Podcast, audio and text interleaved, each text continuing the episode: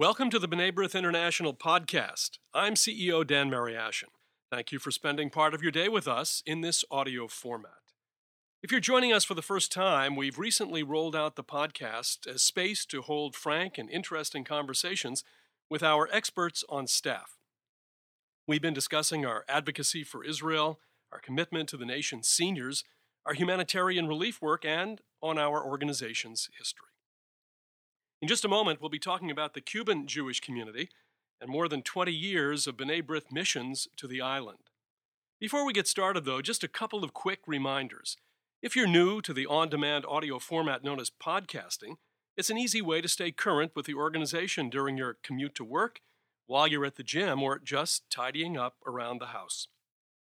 Be sure to visit our website, bnaibrith.org, for more information on the content you hear today. You should also like us on Facebook and follow us on Twitter. Keep an eye on all three of those channels for the next episode of the show. But the easiest way to get the latest episode is to subscribe on iTunes or Google Play on your smartphone. It's easy. Simply open up your podcasting application on your iPhone or the Google Play Store on your Android. Search B'nai International and then hit subscribe. That way, every time we release a new episode, it will be downloaded straight to your phone. Joining me today is my colleague, Sienna Girgenti. Sienna is the Assistant Director of the International Center for Human Rights and Public Policy here at B'nai B'rith, and the Director of the Cuban Jewish Relief Project. So let's get into it. We've got a lot to talk about. Sienna, welcome to the program. Thank you very much. Now, before we talk about B'nai B'rith's Cuban Jewish Relief Project, I would venture a guess that there are many who aren't aware that there is a Jewish community in Cuba. So, what can you tell us about it? Absolutely. Well, the Jews came to Cuba as early as with Christopher Columbus, uh, but the real foundation of the Jewish community began in the early 20th century. Um, Jews primarily that came from the United States to set up communities in Cuba. Uh, but those communities grew over time uh, with immigrants from the Ottoman Empire, well, then from Turkey, uh, and also those that were later escaping uh, persecution throughout Europe. Uh, so those communities grew, and at its height, there were 25,000 Jews in Cuba. Uh, and just before the revolution, um, they were at about 15,000. Uh, that number, of course, over time has shrunk, um, and we see have seen a number of exoduses from Cuba uh, by the Jewish community. So today, uh, depending on who you ask, the number is anywhere from about 500 core members of the Jewish community across the island through up to about 1,500, uh, on, on, based on different estimates most of those who left uh, went to Florida, went to Miami. Yes, many many of those who left, uh, particularly after the the revolution, did leave for Miami. In fact, many of those who came from Europe um, prior prior to their they came to Cuba with the expectation that they would simply be using it as a rest stop on their way to the United States. Uh, didn't happen for all, but certainly with the coming of the revolution, many did uh, make that journey onward. So the revolution usually is marked by the year 1959, but long before that, there was a B'nai B'rith presence on the island, wasn't there? Absolutely. Beginning in 1942, uh, the Maimonides Lodge, based in Havana, Cuba, was founded um, and was active throughout the period of the revolution, uh, of course, with much fewer uh, in terms of membership numbers, um, but but did remain and and today uh, a very very active community. So that unit actually continued to operate and was active during all of these decades since 1959. Absolutely. Yep. The Cuban Jewish Relief Project. Why and when did it begin? And what is it that it actually does? Absolutely. Well, the Cuban Jewish Relief Project is really a unique mission of B'nai B'rith International. It was founded out of a lodge of ours in Pittsburgh, Pennsylvania. Uh, in uh, the, the, early 90s, 90, 94, 95, um, and, and was really created based on uh, returning participants' drive to continue to support the Jewish community. Um, during the, the early 90s, after the fall of the Soviet Union, Cuba was in what they call a special period. uh, in which, you know, time there was continual rolling blackouts. There were there was no food to be had, uh, and it was a very difficult time for all of Cuban society. And it was at that point, really, that B'nai B'rith took the first step to start supporting these Jew- the Jewish community specifically, reconnecting them to the diaspora, reconnecting them to their roots of Judaism, and giving them the tools to support themselves and really practice their religion. Um, and that was something that came out of the fall of the Soviet Union when Cuba, uh, you know, once again opened itself up to uh, religious uh, practice on the island. Um, so, so that was really the first impetus for B'nai B'rith coming in and supporting the Jewish community. And over time, it has evolved to uh, support them in meeting other basic necessities, uh, program and project development, and revitalization uh, alike. So, in the mid 90s, when this project began, there, there already was a, a structure of a Jewish community there, notwithstanding the fact that so many had left.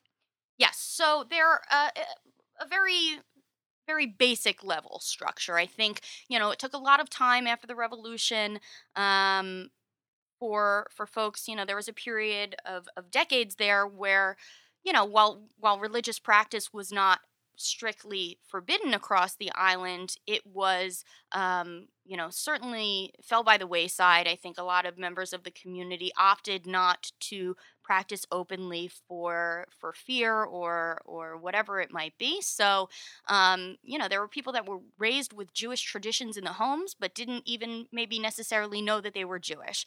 So, I think those very early years after the fall of the Soviet Union enabled um, organizations like ours to come in and bring people out of the woodwork, so to speak, and really reintroduce what it meant to be Jewish. Um, so that structure did, you know, it was established in those very early years um, and, you know, grew from there. The, the groups that went in in the mid 90s were, were bringing uh, religious articles, food, medicines. What were they bringing in with them? All of the above.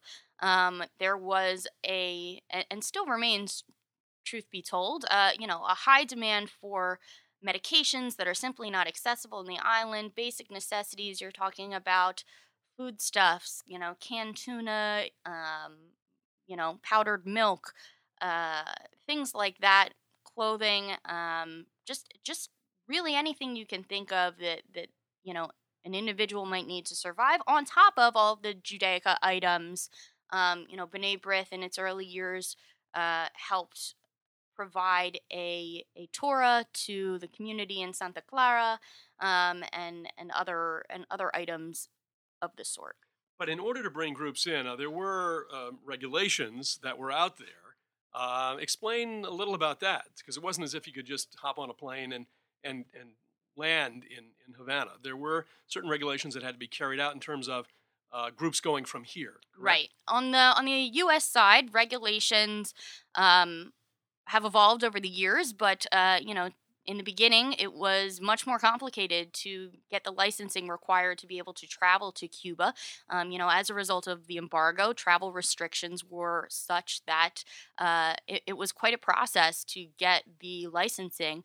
Um, so that's all, you know, through the Office of Foreign Assets Control at Treasury Department and, and receiving proper authorization. In the beginning, it required uh, applications, it required lawyers, it required approval.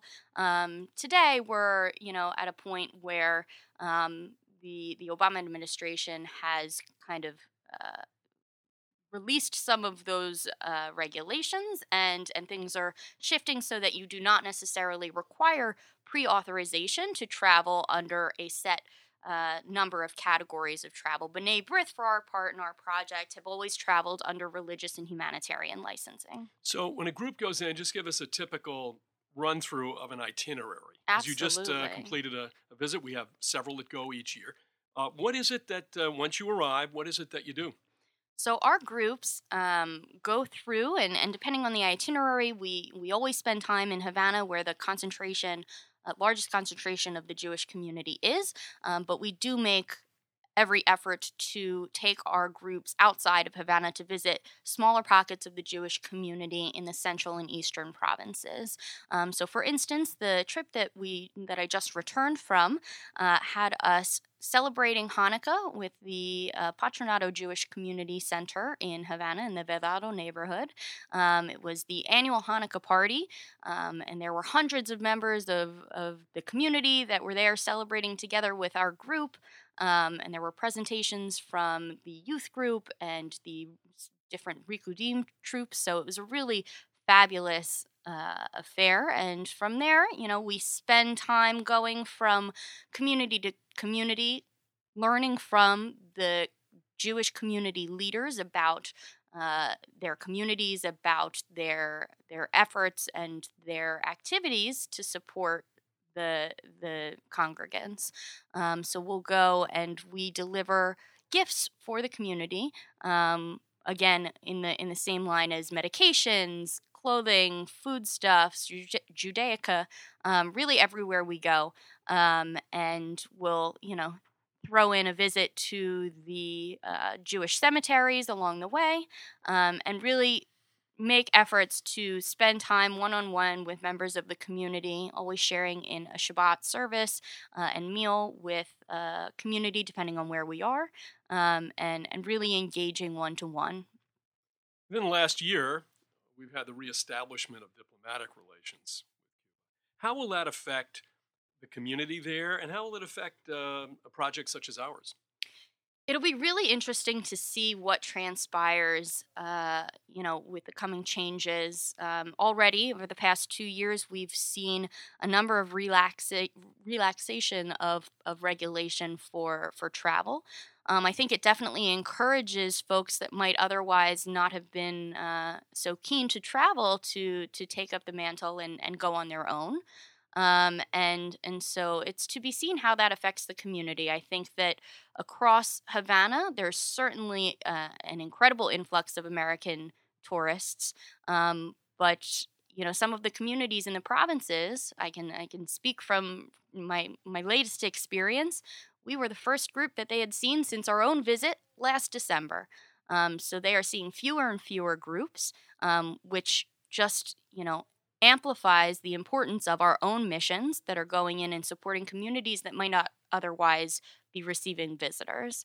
Um, if things continue on this track, hopefully, you know, things will um, open up and, and the economic situation on the ground might change such that uh, you know our our work will will become obsolete i mean in the end of the day that would that would be the the greatest gift because uh, really we we do this to help support the jewish community but for now uh, the challenges on the ground remain and so our support remains steadfast and uh, we can find out more about the Relief Project on our website. Absolutely. You can visit uh, uh, and find our, our pages on the Cuba mission to find more information about uh, the work that we do and uh, the projects that we lead and other ways that you can get involved, and certainly any upcoming missions that we might have.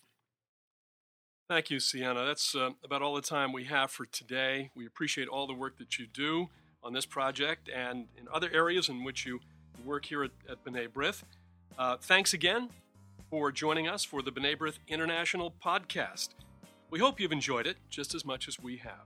Again, a reminder please visit our website, b'naibrith.org, like our Facebook page, follow us on Twitter, subscribe on your smartphone through the podcast app for iPhone or through Google Play for Android. And lastly, Tell a friend if you've liked what you've heard. For my colleague Sienna Girgenti, I'm Dan Mariaschin.